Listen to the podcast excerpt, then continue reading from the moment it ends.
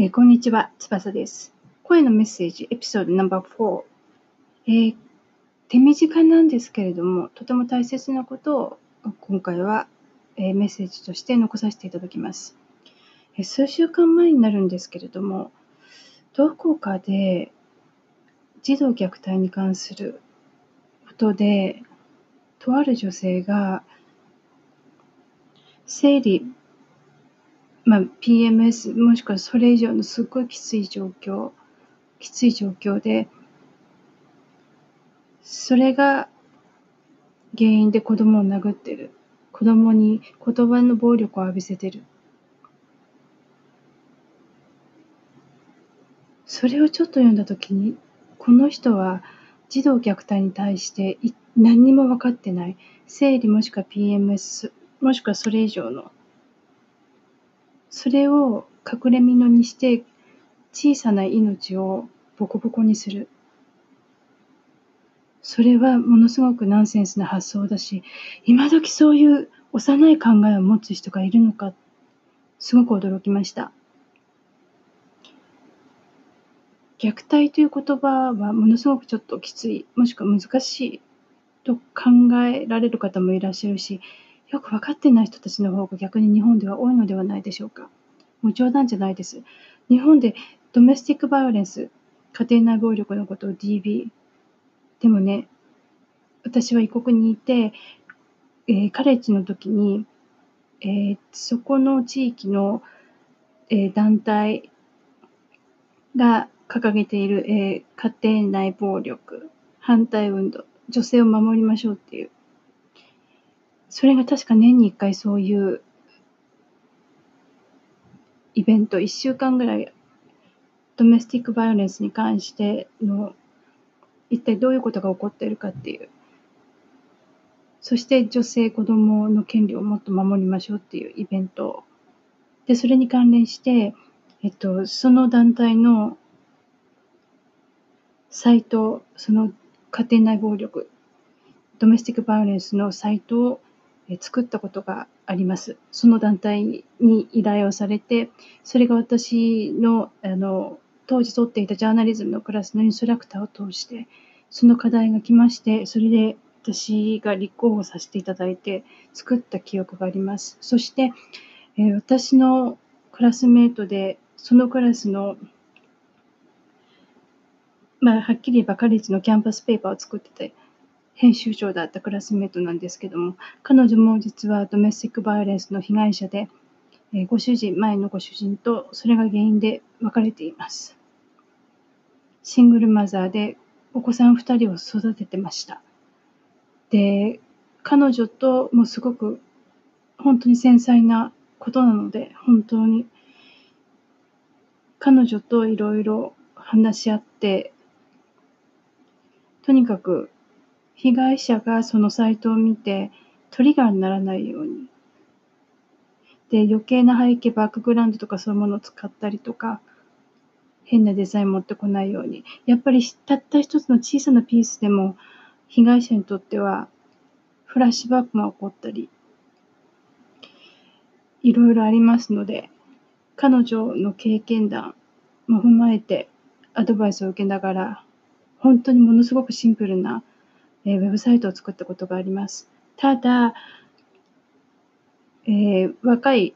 本当に18、19の学生さんが私のその作ったサイトを見たときに全然わかんないんですよね。その経験がないから。で経験があってもなくてもない方がいいんですけど、派手にした方がいいとか。でも、結局、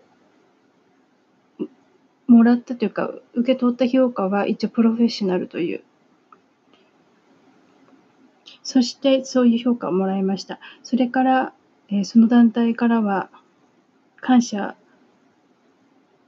をしていただきまして、私もそのサイトを作りながらいろいろ学んだし、あとはやっぱり自分の子供時代のこととかいろんなこと、日本にいた時のこととか、学校の状況とか、いろんなことを考えながらサイトを作ってたんですけど、その時にちょうどイベントでそのドメスティックバイオレンス反対の意も込めて女性たちがあのキルトを作って展示してたんですよね。で、別のクラスを取っていた時のクラスメートもそのドメスティックバイオレンスのイベントに、えー、関連してお仕事をしてたんですけども、彼女も確か被害者だったのかな。で、やっぱり、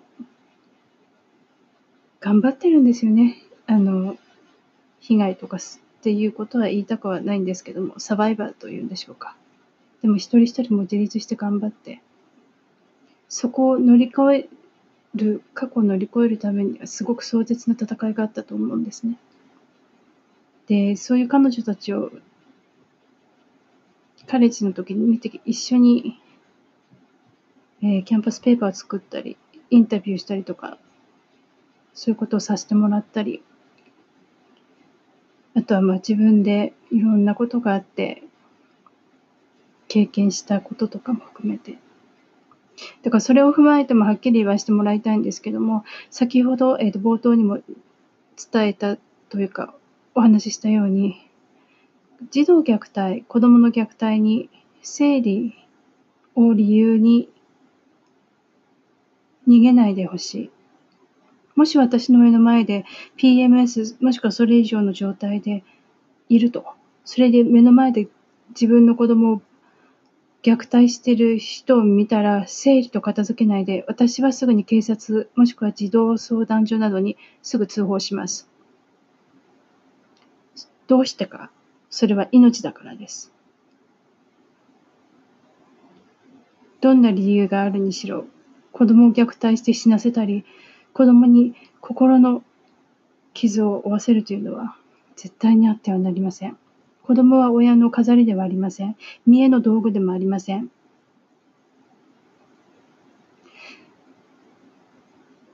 今回、えー、このメッセージを命を大事にしようということも含めて残させてもらいますけれども、そして発信させていただきますけれども、虐待というのを自虐的な、もしくはユーモアのないユーモアを勘違いした変なユーモア。そして、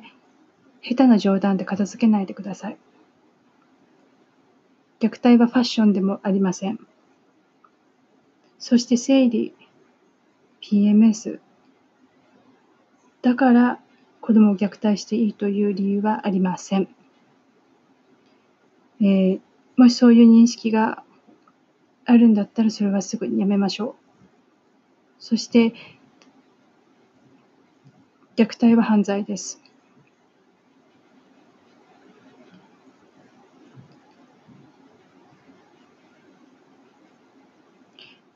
命というものをもっと大事にしてください。子供の命を大事にしてください。以上、えー、声のメッセージエピソードナンバー4、えー、このようなメッセージを残させていただきます。えこれを聞いて皆さんが、え児童虐待に関してもう少し深く考えていただけるようになってくださったらすごくありがたい、嬉しいです。まあ、嬉しいということではないんですけども、命を、小さな命を、命に代償は本当はないんですけども、命を大事にしましょう。以上です。はい。では、それではまた。翼でした。